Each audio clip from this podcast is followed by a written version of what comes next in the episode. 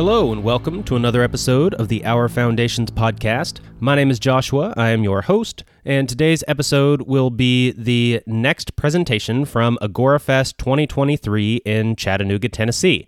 This presentation was from Michele Reneau, who is a chapter leader in the local Weston A. Price Foundation chapter for Chattanooga, and she is going to talk all about natural health and various health-related issues, as well as natural diets, and give the uh, general opinion of the Weston A. Price Foundation about uh, the types of foods that people should be eating and why, and things that are good, things that are bad, things to look out for, all of these kinds of things, the importance of gut health, all of these things. So that's what this episode will cover. It'll get into a lot of different things related to natural health as a whole. It's very good uh, presentation, and the audio quality is much better than the past few. So yes, we are finally beyond that. It's Uh, still not the same as a normal podcast episode would be that I do, but it is very easy to understand and to hear, and this should be a big improvement. We've got this episode and then a following episode after this that will come out, I guess, two weeks from now,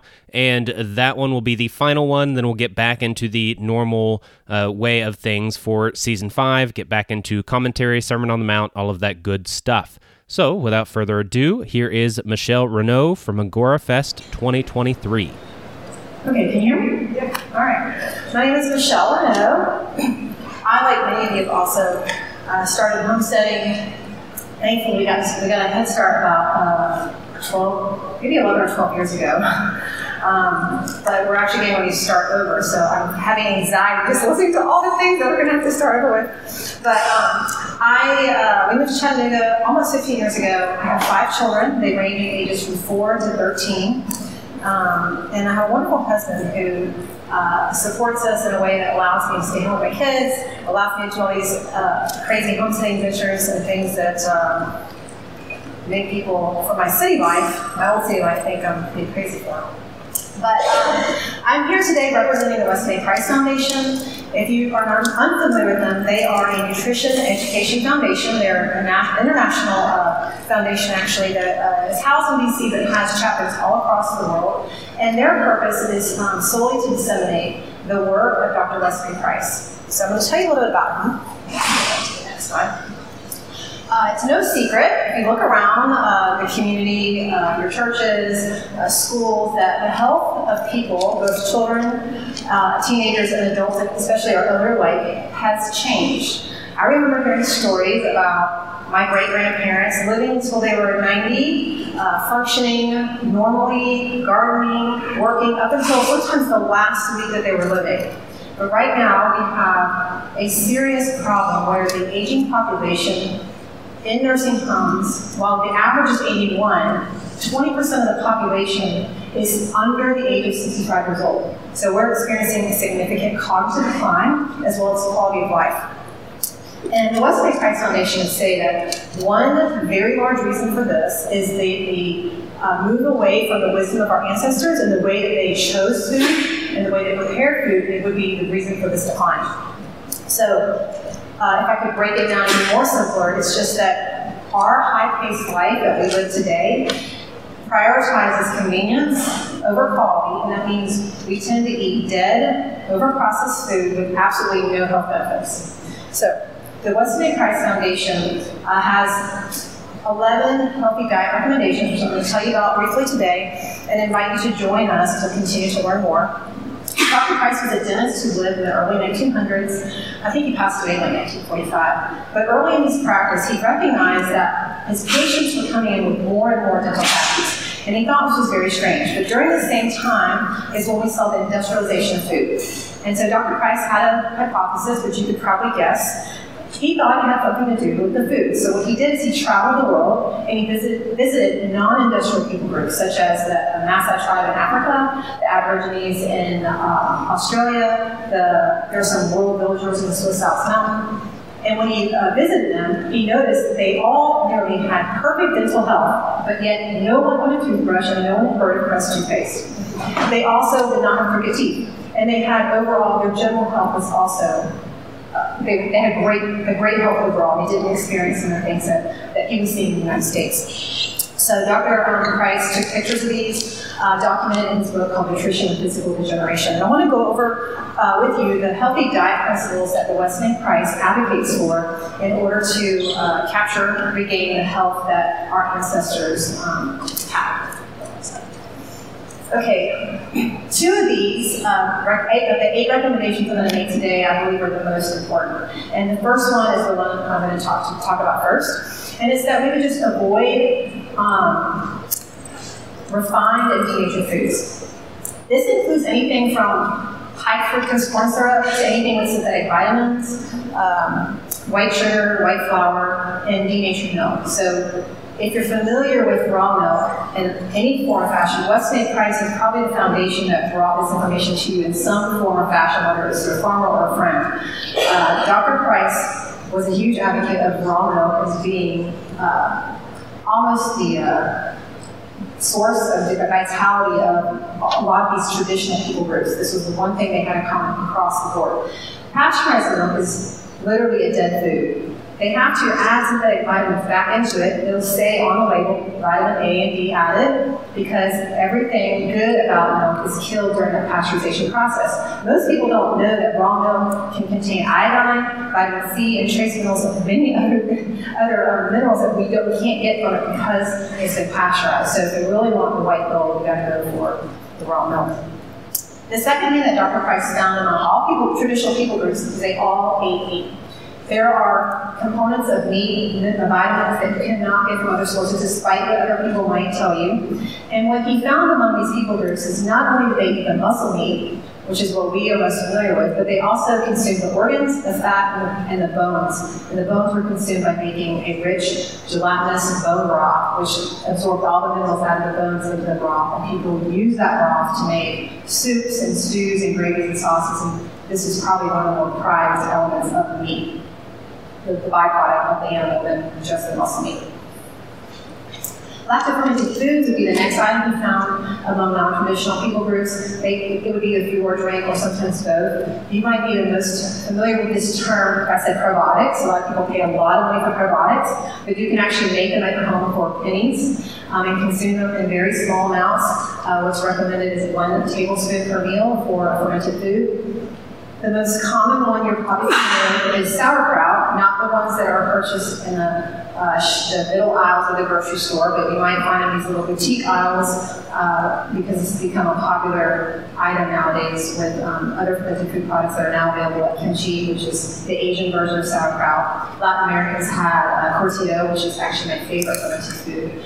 Um, and then there's fermented drinks like kombucha, which has also become very mainstream. But be cautious because much of the kombucha you're purchasing in the store is pasteurized, which means you lose the benefit that the kombucha has. So you really want to learn to make your own. There's also a water beer, which is also uh, a fermented uh, drink that is popular in a lot of traditional cultures. Um, there are others like Zikavas and Chiche like, um, in Honduras, or Latin American countries. They actually ferment pineapple juice and they get the benefit of the probiotics through that drink. A medicinal doses consists four ounces, so you don't need to drink a ton for the health benefit. Four ounces would be considered a medicinal dose um, of that drink.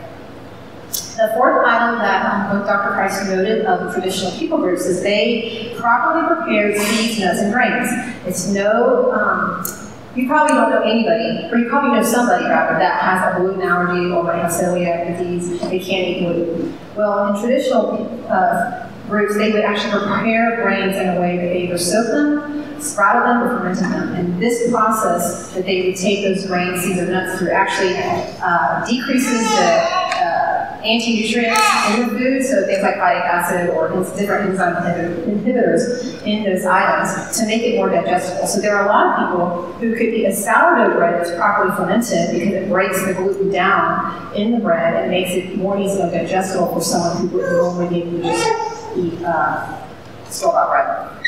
So um, learning how to prepare Uh, nuts, seeds, and grains properly, or maybe choosing not to eat those if your body doesn't react well to those would be something important as far as health goes. Now, fats have been demonized. Everybody remembers low fat craze. I guess that was the eighties and nineties. Margaret, everyone's friend. Uh, we now know that um, that is not true. Uh, saturated fats are very important. It's something that Doctor Price found in every traditional people groups, that fats are highly prized, and especially pregnant women and children were often given the first priority to access those fats. So good saturated fats would be um, the you oil, would be like olive oil, coconut oil. But my favorites are actually lard and tallow from pastured animals. Most people don't know that the prized component of olive oil is called oleic acid, but pastured lard contains eighty-three percent of oleic acid. So, and it also, one tablespoon of lard contains roughly one thousand I U's of vitamin D. So if the pegs are raised properly, they're in the sunshine, having exercise, that is uh, the lard of the fat from pastured pig is probably one of the most nutrient-dense foods you can get in out of one tablespoon. So, don't neglect good quality saturated fats. Um, the other thing that he noticed of, of traditional people groups is they ate a lot more sea animals than we do, and, and what we know now about that is that the omega threes in sea animals uh, is much more available, or omega three fatty acids are much more available in sea animals than land animals. And because the American diet is so high in industrial seed oils, which are high in omega sixes, our, the average American diet contains a twenty to one ratio of omega sixes to omega threes, whereas the traditional people groups had a one to one ratio. So one way that Weston A. Price recommends increasing your omega three fatty acids would be to take cod liver oil. Your great-grandparents probably did this. They took a tablespoon a day. Um, there are great products available today, also uh, similar cod liver oils um, that you can also uh, take in order to balance out with omega threes if you can't have seafood for some reason or it's not accessible or affordable. Um, traditional people groups also use salt regularly. Salt has been demonized for decades. And uh, certainly the iodized salt that you buy in the store is really not great for you, but sea salt contains a wealth of minerals. Uh, traditional people groups use sea salt very liberally. They use it a lot in curing foods particularly, and that was a, a big way that they consumed meats when they were able to harvest them at that time. So don't be afraid of salt despite what you've been told by the mainstream media. And the last and the second most important thing to me is to start early. So, if you're pregnant or thinking about becoming pregnant, this would be a time you want to focus on your nutrient-dense foods. Your babies, we know, can smell and taste what you're eating, so it's important to get those foods in as, as a mom, or soon-to-be mama, or future mama, and then um, to start your kids early at a young age, uh, learning to enjoy those nutrient-dense foods. One of the mistakes we made with our first child was we allowed her to have cookies and rice and grains early on, and we realized she would literally not eat anything else. So with the second child, we would cut all grains until she became really uh, a fan of eating her meat and veggies, and then we introduced grains. We've done that with each of our successive children, have greater success with um, having our kids eat a wide variety of their diet um, and not having any picky eaters. So that was probably one of the the biggest things that I learned rearing my young children. Okay, so that's a lot of tips in a short period of time. I think there's so much more to learn about that. So I invite you to join the Weston A. Price Foundation. Uh, the annual membership is forty dollars a year. You can go to weston a price dot org and their website, their podcast, there is a ton of resources and information to learn about us, um, all these things to continue your journey on. What I want to share with you next is just some tips on how to practically implement some of these things. Um, the first thing you can do is um, select where you shop. If you shop directly with farmers, you're going to avoid all these processed foods and industrial seed oils and things that are really not great for you anyway. Uh, farmers markets include companies like Agora, uh, Azure Standard. You can buy a lot of things that uh, are going to fit into the Weston A. Price model. And several folks have already mentioned it, but certainly growing your own food is a great way to have control over what goes into your body. Um, not everyone can have a cow or maybe even chickens right now, but you can start growing some herbs or some tomatoes and lettuce and, and you can get yourself there. Um, one of my favorite new ways that I'd like to see uh, people grow more into is creating neighborhood C S As. Um, everyone has probably a little patch of dirt you can start with. You probably have some friends or neighbors that are interested in doing this, doing this as well. It's very difficult for one family or person to grow enough variety for your entire family. You could probably find ten friends or neighborhood willing to grow one or two things well, and you can exchange that. So you could create a neighborhood C S A just right around you so that when it comes to needing to be self-reliant, you don't have to go drive somewhere and pick that food up. You can just go to your neighbor and exchange food or have a central meeting spot for doing that as well.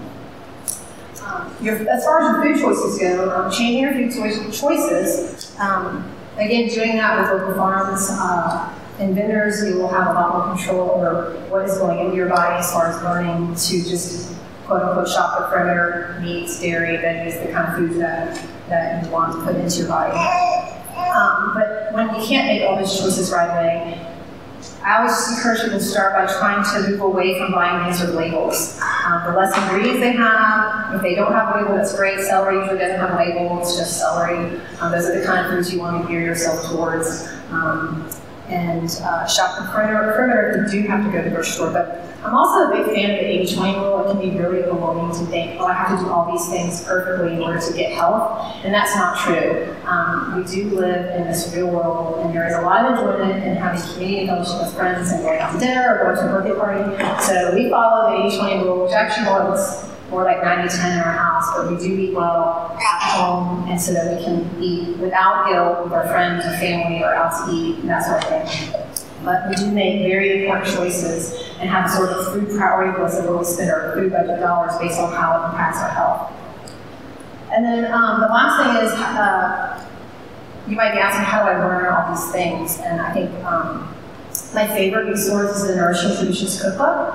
It is a book written by Sally Fallon, who's the current executive director of Weston A. Price. The first eighty pages is probably some of the most amazing information you ever get on how to, why you want to make these food changes, and maybe some of the lies and myths you've been told over the years. But then the rest is a cookbook um, that will tell you how to make these fermented foods, um, and just other great recipes that will gear you towards um, eating a, a Weston A. Price diet.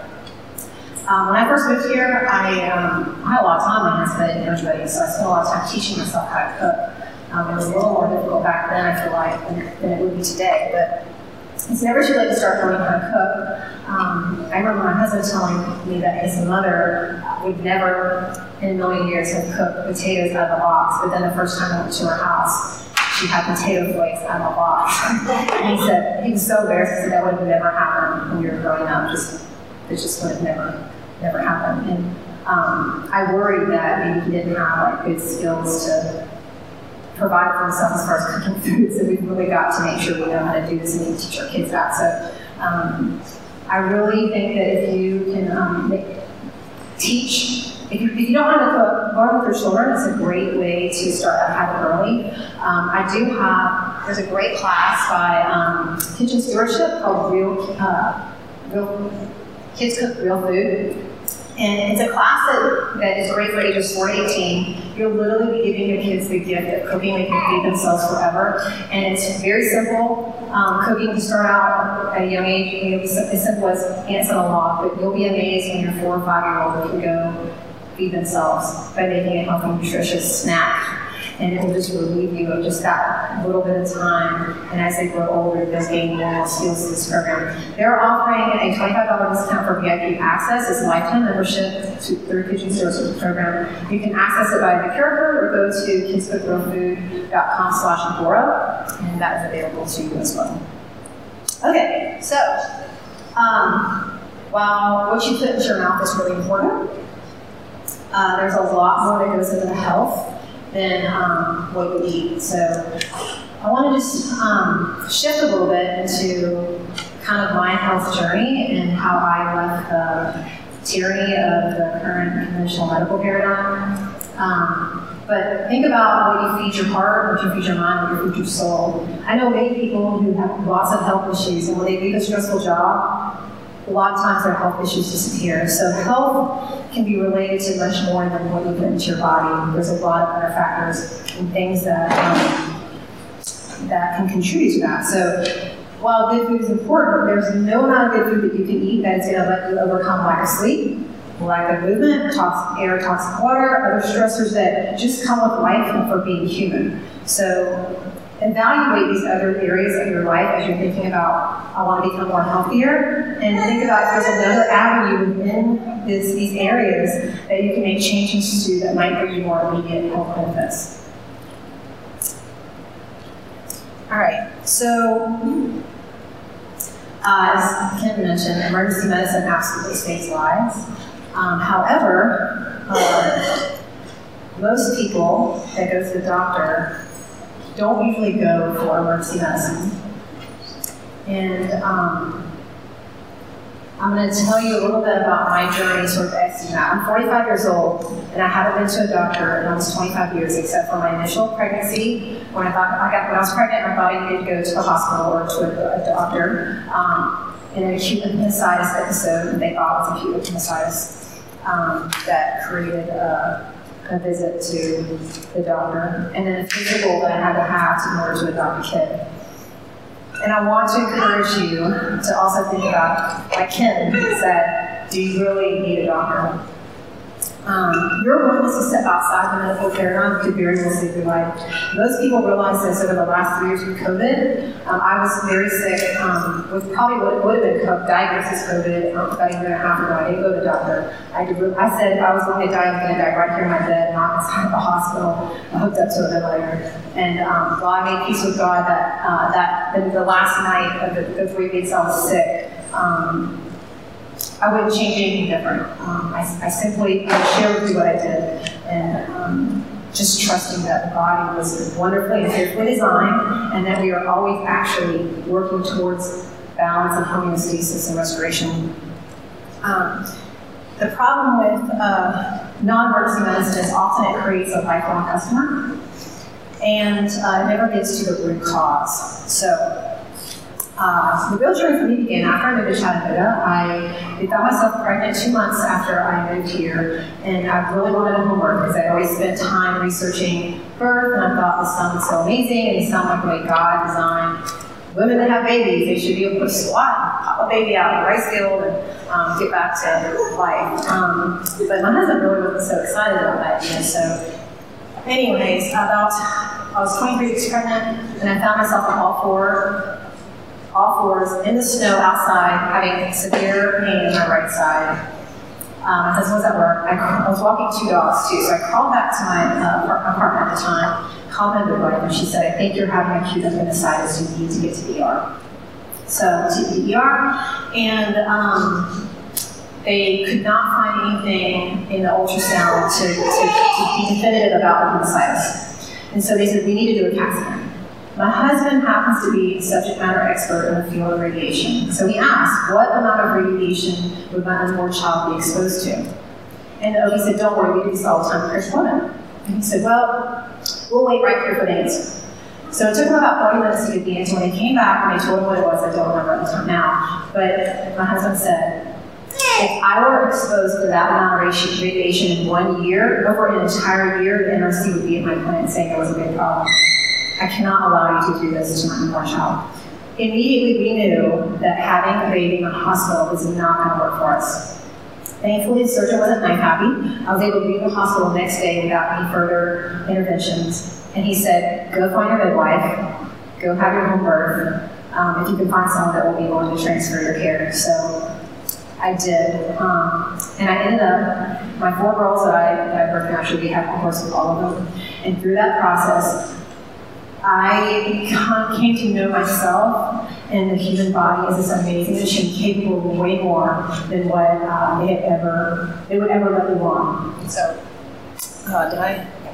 These are these are just some pictures of my um, four different babies being born um, in a very peaceful, loving environment um, without any medical interventions.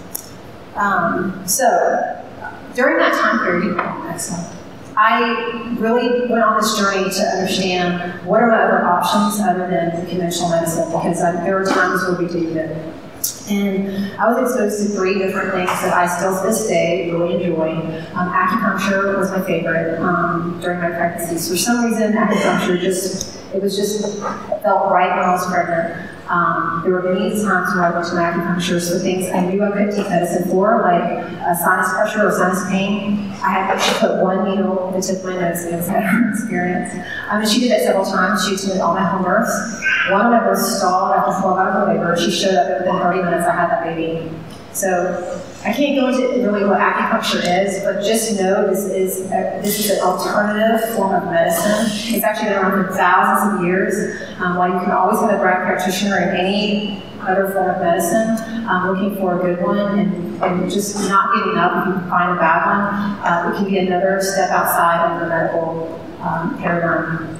Uh, the second thing that I really loved getting to learn about was just herbal stuff. And I started with things that were just in my kitchen pantry. Um, and it really was as easy as Googling herbal remedy for cough or sore throat or whatever your ailment is. It, it didn't matter what it was. Um, and then I would say, oh, well, I have lemon juice, or I have honey, or I have thyme, which is great to make a tea. You probably have thyme in your kitchen pantry. Just a teaspoon of that, make you some tea and drink that, and it can help with coughs. Um, I really believe the Lord provided everything that you need, uh, essentially in the ground, and um, we can look for those resources. This is also medicine I would consider to have been around for thousands of years. American Indians, traditional Chinese medicine, tons of other traditional cultures have always looked to herbal remedies for things. And um, we can really expand that out to, um, there's, prob- there's probably not a single plant out there Uh, that doesn't offer some medicinal purpose, and it's just a matter of knowing what that is. My favorite um, weed is plantain, which Ken had mentioned. We make a ruby salad, is what we call it every year, with plantain, calendula, and a variety of other herbs that we, I literally make a year's supply. And my kids carry it with them everywhere. And every time somebody gets a cut, a burn, a sting, they're offering it to all their friends. And, it's, and their friends are even amazed how much better an ant bite or a cut or whatever feels after they put this magical neosporin on it that came from this weed that everyone hates um, in their yard. And the last uh, form of alternative Um, medicine would be homeopathy. Um, a lot of people confuse homeopathy with naturopathic. I've heard people say, oh, my doctor's homeopathic, and that's probably not true if they're not practicing solely homeopathy. But I just want to give you a couple of examples of homeopathy without going into deeply what it is. Uh, you may be familiar with the little blue bottles by Boiron. They have little Latin names on them. And um, it's a great field of alternative um, really be using medicine, it's not medicine, but um, alternative ways to look at, uh, approach your health, um, especially for acute issues. So, like Brad talked a lot about uh, what you do in these um, emergent situations, or if you get hurt, um, homeopathy can address a lot of these things at home. So, if you get bit by a bee and you're having swelling with heat um, and redness, the homeopathic remedy that would be apis, and it's actually made from a bee sting, and would take a pellet of that and would actually create the opposite effect, because it's, it's diluted, it's really called frequency medicine, but it's diluted in such a way that what you're attaining is the energetic property of that bee sting, and it creates the opposite effect in your body, where it would actually take away that swelling. There's also another remedy called cantharis. It's made from a blister beetle. So if you were to get close to this blister beetle and it um, burns you, it would, it would look like a sunburn. So if you get a sunburn, you could take cantharis. It would actually make your sunburn feel better and dissipate much quicker. So those are just two examples of uh, ways I use homeopathy personally. Um, there's a wealth of information out there that's waiting to be discovered, and, um, and it's been very, very natural. Mode we're looking for sources outside of the medical paradigm. Okay, so a couple resources I want to mention that you can, how you can learn stuff. I mentioned the Nourishing Traditions cookbook uh, as far as food goes. Uh, the Weston A. Price uh, website. There's also great books like How to Help a Healthy Child Despite Your Doctor. If I could give every new parent this book, this is probably the only medical book that you need, just to remind you that you don't need to see the doctor or pediatrician ninety percent of the time, and you'll know what you're doing. Online classes galore. Uh, again, when I was learning this stuff fifteen years ago, the internet was there, but it just we just didn't have all the people like we do today offering blogs, podcasts. Uh, the Wise Tradition podcast is an excellent resource. Um, there, uh, my favorite homeopathy class is actually a homeschool curriculum. Uh, I taught it uh, during COVID, actually, and. Um, It's by Paola, Paola, Paola Brown. It's called Health and Homeopathy. Teach me Health, Teach me Health and Homeopathy. And so if, you, if you're in a homeschool format, this might be a class on curriculum you can pick up and just learn it yourself. It's designed for kids, but I actually believe it's great for an adult who's wanting to learn something new. And my other favorite resource for learning is teaching practitioners. Um, my acupuncturist, homeopathy, uh, homeopath, and um, the, a lot of the herbal, um, herbalists that, that I met along the way that were, that were willing to teach as, as I learned were probably my favorite resources of learning um, better than reading these podcasts or blogs. So always look for a teaching practitioner. in-person classes when I moved here. I didn't know a thing about all this stuff. I just met six women who were kind of dabbling in it, so we got together. Um, we actually ended up buying a house, splitting it however many ways. We um, would go, and the closest milk that we knew, raw milk that we knew at the time, was an hour away. So we had six families together. We each took turns once every six weeks, making an hour drive to go get milk, and then coming back to this location. We also got together with that Nourishing Traditions cookbook, and we just went through it together and learned how to do it together. So. Uh, you can really just do this in your own home. You don't have to do it by yourself. If you're, if you're self-starter, that's great, but get a couple friends um, with you that should learn, or, or invite neighbors to learn, and you can make it fun and teach yourself. Uh, we do hold chapter meetings occasionally. Um, we are planning to do a fermentation class. It's supposed to be next week at the church, it's Stephen Howe, um, but I can find another location before it's too hot. We'll, we'll do before the summer starts. Um, but if you join Weston A. Price um, as, a, as a member, you'll get the emails from the foundation when we host those events. Um, but I encourage you to just create opportunities among yourselves as well to, to learn. Um, okay, so my journey, as I said, has kind of shifted. And what I want to ask you is, what if health freedom was the absolute certainty that the body is a self-healing, self-maintaining organism that is not vulnerable to the winds of a microscopic particle? What if health freedom was knowing that physical symptoms are not random, but rather perfectly orchestrated biological programs intended to help the body survive a shocking situation? There is a, a wonderful doctor, which is really kind of awesome. um, but he's actually a neurosurgeon, Doctor David Hawkins, wrote a book called Brain Matters. And um, I love what he said. He recognized in his practice over time that um, emotions do affect your immune system, that happiness heals like a medicine, and that bitterness kills like a disease. He began praying with his patients and asking them, is there any bitterness they were holding on to before he did this neuro uh, surgery, whatever it required? And he was amazed at watching how much Um, the person's health changed. A lot of them don't schedule surgery right away. It's something you could schedule down the road. Their health would change. It would be problems. People would, um, when they came back from the surgery, would say, I don't have this neck pain, it's gone, or I don't have this problem. And so he found that releasing bitterness can help um, many underlying causes of disease more than any pill or surgery could offer. So um, I can't. I, I, this is this uh, this particular form of thought about health is so deep, it's going to be hard to go into a short period of time. I know we're cut for a short time, so what I want to shift to is just if you could wrap your mind around that, um, because uh, I believe we are spiritual beings having a physical experience, and that we, I believe that we're also mind, body, and spirit. That while we experience physical symptoms, the healing comes in the emotional, mental, spiritual part of us, the piece of us that's eternal, and that we can look a little deeper into what those issues might be. That a lot of times, looking at health or our symptoms as not being sickness, but actually being a healing response to something that we've already been through, will change the way you view um, sickness and how you treat it. So.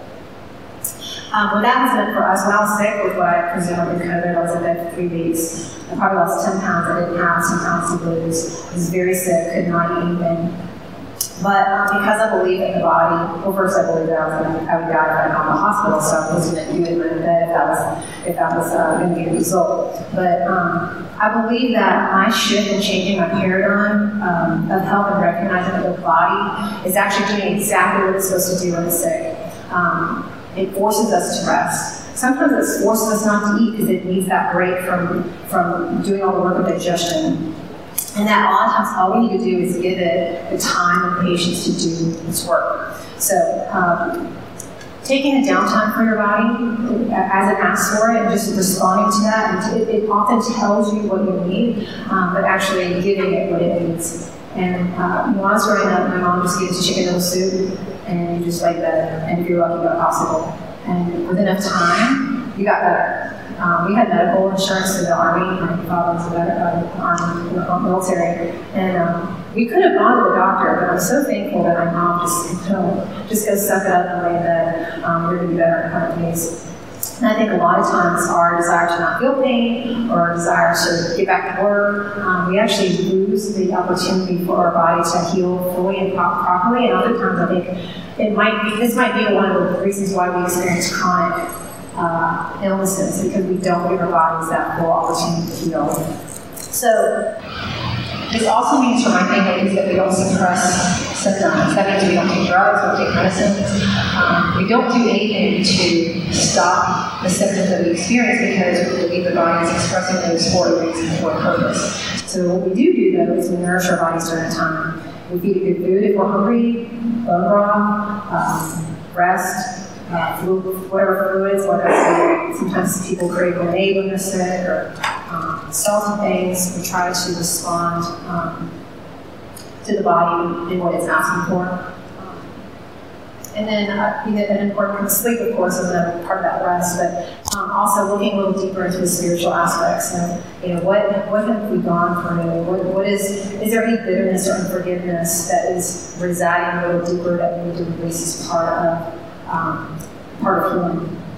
So um, I just would urge you to consider that sometimes all we need is time and love to uh, replenish ourselves when we're sick, and that if you could just be kind to yourself and love your body and your soul and to offer it that, that I think you'll find next time you don't need to go to the doctor. Okay, so if I were to sum up all my health advice, there would be eat real food, um, practice the H twenty rule. Sally Fallon talks about food insurance. Not everyone can implement all those diet recommendations quickly, but she said to do these two things, it covers a multitude of health sins. And that is to drink raw milk and take canola oil daily. So those are the two things I started with when I couldn't do anything else. Um, and I, I used to wear glasses, but I, I fully believe that my taking canola oil and drinking raw milk was part of that um, journey to restore my eyes to where I didn't need to wear glasses anymore. So that's another case study. Um, don't neglect sleep. Sleep is so important. Exercise, um, some daily movement. A lot of times we're just too sedentary. But natural light is probably one of the most discounted um, health foods that you can you can take. A lot of people don't realize that melatonin is actually taken into the eyes from the sun. A lot of people wear sunglasses. You're actually uh, robbing your body of good sleep. Um, often by wearing those sunglasses, because the melatonin comes through, the sunlight comes through your eyes and it helps produce melatonin, which helps you sleep well. And then also, vitamin D is really important. People are taking vitamin D pills, but it's actually a hormone. Uh, really not a big fan of supplements, um, unnecessarily, because you don't understand the, the, a lot of the cofactors that go into it. But uh, when you go out to the sun, vitamin D is being made on top of your skin. What a lot of people don't realize is they go home after bed late or playing or whatever, they don't take a shower. That vitamin D that takes eight to twenty-four hours to absorb into your body, so you're just washing the vitamin D off the top of your skin, and you're taking lots of supplements to get that vitamin D back in your body that's synthetic. So, um, doesn't mean you can't shower. Rinse off with some water, don't need to soak it off, you know, but give your body a chance to absorb that vitamin D into your skin.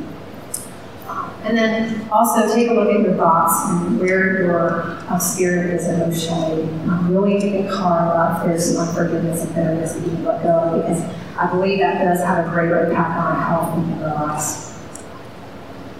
Okay, so let's shift a little bit to kind of what's going on in Tennessee law. Um, we do enjoy some great freedoms in Tennessee. Um, I say that loosely because it's weird that we have to legislate freedoms when the Constitution already says those things, but um, because we do have to fight legislators, we want to make sure that we make good laws. Um, in Tennessee, uh, we do have a birth share law that was uh, helped brought into um, fruition by Senator Rice. He's probably my favorite senator. He's a farmer and strawberry claims. However, that law came under fire in two thousand sixteen when Senator Briggs of Knoxville and our own representative from Signal Mountain, Patsy Hazelwood, tried to repeal that law. So I tell you this is that not everyone can have a cow. I don't have chickens or a plethora of things that we enjoy. So if you want to continue to get raw milk, we do have to stay on top of what's going on in the legislature until you're able to be self-reliant and get that cow. Um, we have to stay on top of um, these legislators that don't understand uh, that they don't have the right to tell us what we put into our bodies, that we, can, we are able to make these choices for ourselves. Um, Tennessee also enjoys uh, a lot of great freedoms with cottage laws, farmers markets, and food clubs and the like. Um, but an interesting law that passed this last session that was very disappointing was H B ten seventy-seven, which requires now pre-inspections and permits for some farmers market vendors who are providing samples. This is just one example of how they might just continue to infringe on the things that we enjoy. And so we have to stay vigilant of what's going on um, and speak out about this. This just means contacting our legislators, particularly those in committee at the time, because we can't kill the bill in committee. Once it makes it to the floor, it's very difficult to kill at that point. There are two other bills that might interest you, not related to food freedom, but certainly freedom, um, that passed that was also very disappointing. H B four forty-five is basically allowing surveillance without asking for the Tennessee Department of Transportation's permission. Um, for anybody that knows anything about smart cities and what's going on, it's easy to think because we're trying to be self-reliant, we're living off the grid, we're outside the city limits, that we are immune from that, but that's not true. The cameras along twenty-seven are already past the city highway. They're going all the way to twenty-seven. So I don't care where you live, if we don't stay vigilant on what's going on, even in the city of Chattanooga, as we are the test site for the World Economic Forum Smart City, um, it will be coming to your city wherever you are. And so it's important to stay on top of uh, what's going on at the state level. That's just one crazy example that I believe will affect us. Um, because we can't be reliant, self-reliant completely, whether that's having a cow or chickens, um, we do need to make sure that we're pushing back on the state and guarding, and guarding our rights to be able to do what it is we want to do. Their, their job is not to protect us. Their job is to allow us to let us free as possible, make those decisions for ourselves. But it requires people to be involved. Unfortunately, food and health is global. So, One of the other things you can do right now is to get to know your legislators before you meet them. Um, if you have been a squeaky bill more than once, they, they, my senator knows when I call and say, this is Michele Reneau, and he's like, I know that, I say, well, no. So they, he knows my name, he knows where I'm calling from, he knows I'm on top and watching what he does. Um, and, and they know that they're likely to be a, a bit more responsive to you when it comes to um, some of the concerns that you have. So, um, One of the things, uh, we do have um, legislators, lawmakers, both at the, at the county, I mean, whether it's school board, city council, the, the county commission, or the state, or even the federal legislature, um, they do have a problem recognizing what the Constitution says. They unfortunately don't, probably haven't read it in a while. Um, so it's important to support liberty-minded candidates, and that might be you. There might be somebody in this room that says, yeah, uh, we're tired of seeing what they're doing there. And we do need to work from the inside out, so I encourage you not to give up, but to get involved, and I'm happy to talk to anybody who's interested in doing that. Um,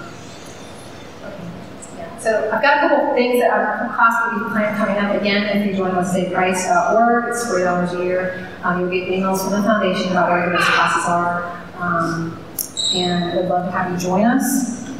And I'm just going to leave you with um, this last nugget. Or a, really a blessing, it's a blessing.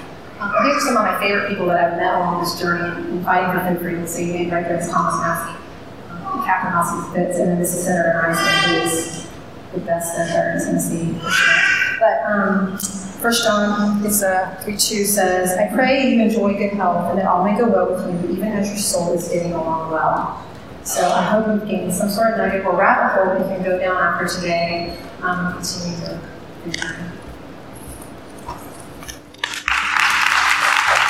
And that was Michele Reneau, again, from AgoraFest twenty twenty-three. That was the almost final episode of these AgoraFest presentations, this little interim break in the middle of Season five of Our Foundations. If you're new to this show, this, this is really not what this podcast is, but there was a local festival with all of these talks that were very relevant, covered topics that are similar to things that have been covered on this show. Uh, I was involved with organizing that as well, and so I thought it was worthwhile and valuable to put out these presentations all in a row so that other people can get to hear them and learn from them. And so the next episode of this podcast will be the final presentation from AgoraFest twenty twenty-three. It will also cover some natural health type topics. They will be, in general, all different than this episode, but just as interesting, maybe even slightly more, and another very good presenter with decent audio quality again. So that's wonderful. So that will be the next episode. I do want to say until then, thank you very much for listening and being a supporter of whatever kind you are, whether you're a listener, whether you've spread the word to other people you know, you've left ratings, reviews, especially to those who have financially contributed through Patreon and who pay to run this show. So thank you very much. I really appreciate all your help, all your support. And until next time, I'm out. Peace. This has been our Foundations podcast. Goodbye. Thank you for listening. Goodbye. Bye-bye.